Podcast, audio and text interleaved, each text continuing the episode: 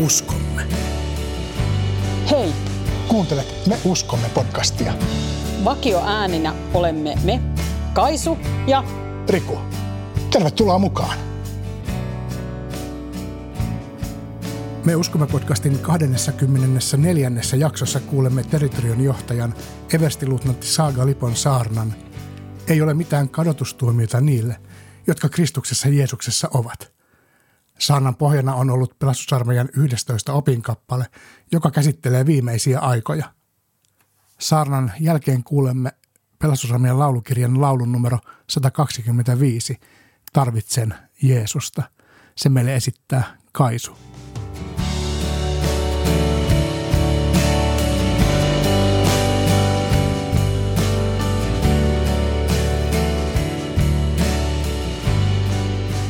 Tänään katsomme pelastusarmeen 11 opinkappaletta. Se kuuluu näin. Me uskomme sielun kuolemattomuuden, ruumiin ylösnousemisen, maailmanlopulla tapahtuvan yleisen tuomion, vanhuskaiden iankaikkisen onnen ja pahojen ikuisesti kestävän rangaistuksen. Huhhuh, Siinä oli aika monta vaikeaa kohtaa. Mitä siinä sanottiinkaan? Mihin me uskomme? Kerrataan vielä. Sielun kuolemattomuuteen, ruumiin ylösnousemiseen, maailman lopulla tapahtuvaan yleiseen tuomioon, vanhuskaiden iankaikkiseen onneen ja pahojen ikuisesti kestävään rangaistukseen. Katsotaan vähän tarkemmin näitä viittä eri kohtaa.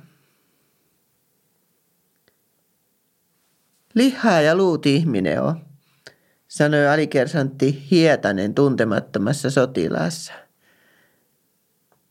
Mutta ihminen on paljon muutakin kuin lihaa ja luut. Muutenhan me olisimme niin kuin kasvit. Mutta emme me ole eläimiäkään – Eläimistä meidät erottaa se, että Jumala puhalsi ihmisen henkensä. Luomiskertomuksessa sanotaan näin. Silloin Herra Jumala teki maantomusta ihmisen ja puhalsi hänen sieraimiinsa elämän hengen, ja niin ihmisestä tuli elävä sielu. Uskon päämäärä on sielun pelastus, sanoi Paavali. Hän kirjoitti korinttilaisille näin. Jos olemme panneet toivomme Kristukseen vain tämän elämän ajaksi, olemme säälittävimpiä kaikista ihmisistä.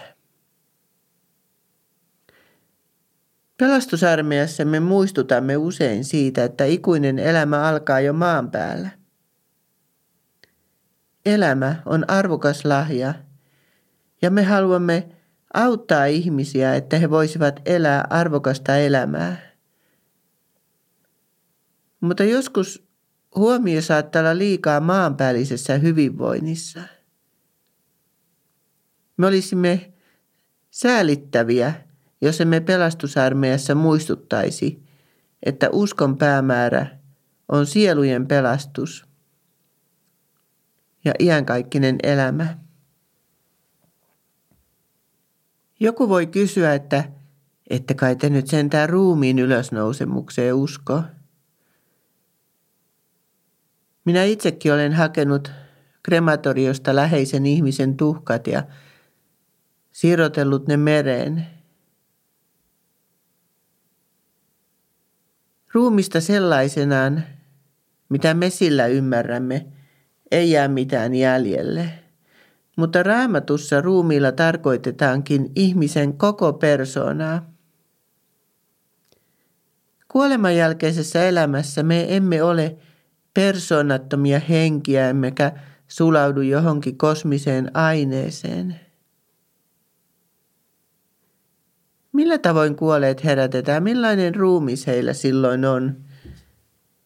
Kyseltiin Paavalilta ja Paavali sanoi, että se on järjetön kysymys. Ja hän antoi siihen oman selityksensä. Minun täytyy sanoa, että en ihan ymmärrä Paavalin selitystä korintilaiskirjeen 15. luvussa, mutta paremmin ymmärrän Jeesuksen sanat, kun hän selitti, että ylösnousemuksessa ollaan kuin enkelit taivaassa. Ja Jeesus jatkaa opetusta. Siitä puheen ollen. Jumalahan on sanonut, että hän on Abrahamin, Iisakin ja Jaakobin Jumala – ja koska hän ei voi olla kuolleiden Jumala, se tarkoittaa, että nämä edesmenneet esi-isät, he elävät jossain. He elävät siellä paikassa, jota me kutsumme taivaaksi. Ja he elävät siellä yksilöinä ja heidät tunnetaan siellä nimeltä. Uskomme maailman lopulla tapahtuvaan tuomioon – Mitä ajatuksia siitä tulee mieleen? Ehkä sanot, ei saa puhua tuomiosta, ei saa tuomita. Uskovaiset aina tuomitsee. En halua kuulla tuomiosta. Mutta tiesitkö, että Uudessa testamentissa on yli 70 jaetta, joissa puhutaan tuomiosta? Ja siitäkö ei saisi puhua? vaikka se on niin keskeinen teema. Mutta se on totta, että ihmiset eivät saa tuomita. Jumala on se, joka tuomitsee, ja hänkin on antanut tuomiovallan pojalleen Jeesukselle Kristukselle. Mutta eikö ole ihanaa, kun sinun ei tarvitse kantaa huolta toisten tuomioista? Eikö ole ihana vapauttavaa? Sinä voit jättää toisten ihmisten asiat ihan Jumalan päätettäväksi. Olemme uutisista viime aikoina lukeneet, kuinka vaikeaa oikean tuomion antaminen on käytössä olevien tietojen perusteella. Tuomioistuimet ovat saattaneet antaa jopa vääriä tuomioita. Ihmisellä ei koskaan ole kaikkea tietoa toisesta ihmisestä. Meillä ei ole semmoista tietoa, minkä perusteella me voisimme tuomita jonkun. Mutta Jumalalla on. Meidät kaikki asetetaan Jumalan tuomioistuimen eteen, mutta raamatussa on ihana lupaus. Ei ole mitään kadotustuomiota niille, jotka uskovat Jeesuksen Kristukseen. Toistan sen vielä. Ei ole mitään kadotustuomiota niille, jotka uskovat Jeesuksen Kristukseen. Onko Jumalan tuomio oikeudenmukainen? Ei. Jumala ei ole oikeudenmukainen, vaan hän on armahtava. Jos hän olisi oikeudenmukainen siinä mielessä, kun me sen ymmärrämme, niin kukaan ei selviäisi tuomiolla. Mutta sen sijaan Jumala sanookin, armahdetaan. Uskomme vanhuskaiden iänkaikkiseen onneen. Vanhuskas on itsessään jo vaikea sana. Mitä se oikein tarkoittaa? Sen voisi suomentaa vaikka oikeamielinen. Suomenkielinen sana on kai tullut siitä, että ihmisen hurskaus, oikeamielisyys on vaalla mitattu. Hän on vaan hurskas, eli vanhuskas. Alun perin vanhuskas alkukielessä on lakitermi, joka tarkoitti että henkilö on oikeamielinen siinä mielessä, että hän piti sovitun liiton. Jumalasta sanotaan, Jumala on vanhuskas. Hän pitää lupauksensa, hän pitää liittonsa. Mutta ihminen, kaikki ihmiset, ovat rikkoneet Jumalaa vastaan toistuvasti. Kukaan ihminen ei ole itsessään vanhuskas, mutta Jumala vanhuskauttaa ne, jotka uskovat Jeesukseen. Paavali kirjoittaa näin roomalaiskirjeessä. Jumalan vanhuskaus tulee uskosta Jeesukseen Kristukseen, ja sen saavat omakseen kaikki, jotka uskovat. Kaikki, jotka uskovat. Kaikki ovat samassa asemassa, sillä kaikki ovat tehneet syntiä ja ovat vailla Jumalan kirkkautta – mutta saavat armostaa lahjaksi vanhuskauden, koska Kristus Jeesus on lunastanut heidät vapaiksi. Luther tiivisti tämän sanomalla, että ihminen ei voi vanhuskauttaa itseään, vaan vanhuskaus on meissä on Kristuksen vierasta vanhuskautta. Ihminen ei ole itsessään vanhuskas – mutta Kristuksen vanhuskaus ikään kuin ympäröi ihmisen ja sulkee hänet sisälleen. Vanhuskauttaminen tapahtuu pelastavan uskon kautta. Opinkappale päättyy sanoihin, uskomme pahojen ikuisesti kestävään rangaistukseen. Raamattu käyttää vahvoja kielikuvia puhuessaan kadotuksesta – Meillä voi olla jokaisella oma kuva siitä, minkälainen paikka on taivas tai minkälainen paikka on kadotus. Kun minä olin lapsi, laulettiin semmoista laulua, jos oikein muistan ne sanat, että onpa taivassa tarjonna lapsillekin, jotka Jeesusta rakastavat. Kultakruunut ja valkeat vaatteet ja harput, joilla he soittelevat – minulla oli pitkään taivasta semmoinen mielikuva, että siellä ei tehdä muuta kuin istutaan kultakruunut päässä ja soitellaan niitä harppuja.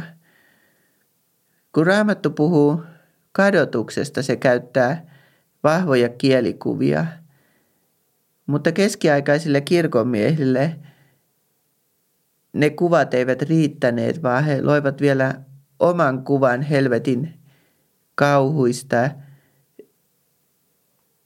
ja maalauksissa ja teksteissä on semmoista kuvastoa, joka saattaa vielä, vieläkin vaikuttaa meihin. Yksi semmoinen, mitä usein ajatellaan, että kadotus tai helvetti olisi paikka, jota saatana hallitsisi ja missä hän kiduttaisi ihmisiä. Mutta se ei ole niin. Kadotus on valmistettu saatanaa varten. Se on paikka, jossa paha saa ikuisesti kestävän rangaistuksen. Minä ajattelen, että ikuisesti kestävä ei tässä ole varsinaisesti ajan määrä, vaan se kuvaa tässä lopullisuutta. Se kertoo siitä, että paha poistuu kokonaan. Paha ei voi enää nostaa päätään eikä palata aika ajoin kiusaamaan ihmisiä. Samalla tavalla kuin tuomiosta, niin usein ajatellaan, että kadotuksestakaan ei oikein saisi puhua. Mutta se on silti niin keskeinen teema raamatussa, ettei sitä voi sieltä pyyhkiä pois. On ymmärrettävää, että haluamme kuulla vain Jumalan rakkaudesta. Mutta kadotuksesta puhuminen on nimenomaan puhetta – rakastavasta Jumalasta. Sillä se hyvä uutinen, joka on kirjoitettu raamattuun, on se, että kenenkään ei tarvitse joutua kadotukseen. Ei kenenkään. Jokaiselle on armo tarjolla. Ei ole mitään kadotustuomiota niille, jotka Jeesuksessa Kristuksessa ovat. Jeesusta,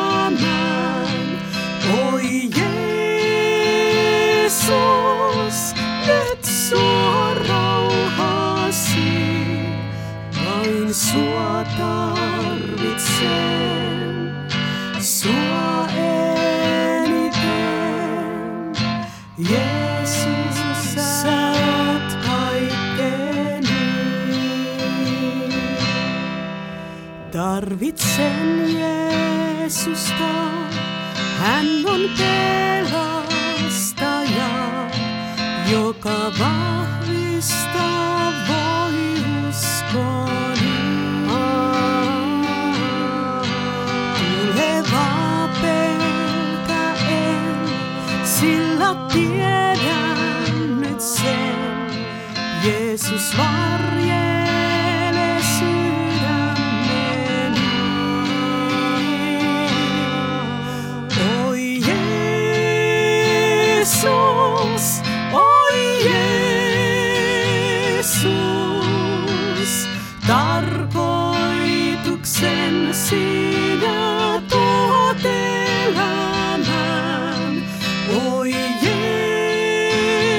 Jeesus,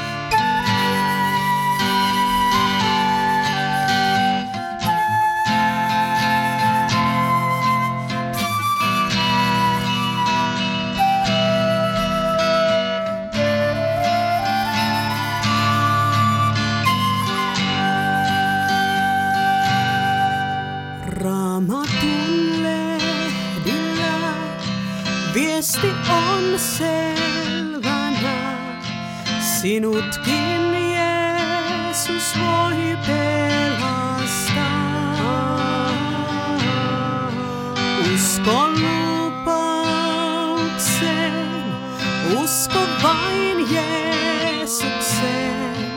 Lahja et saada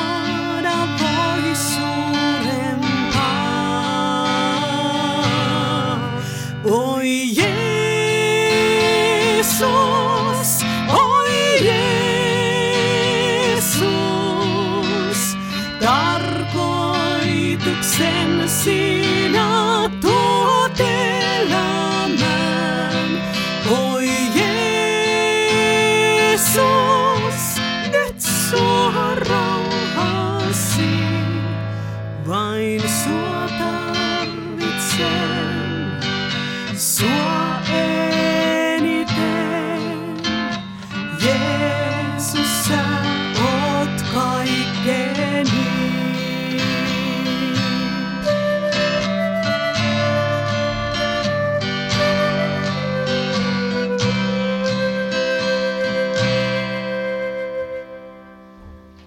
Kiitos, että kuuntelit Me uskomme podcastia. Jos haluat kommentoida jaksoja tai lähettää meille muuten vain postia, löydät ohjeet kotisivultamme www.pelastusarmeija.fi kautta Tampere. Klikkaa sieltä Me uskomme linkkiä. Samalta sivulta löydät myös ohjeet ja linkit tämän podin tilaamiseen. Uusi jakso ilmestyy taas ensi viikolla. Siunausta viikkoosi. Hei hei! Hei hei!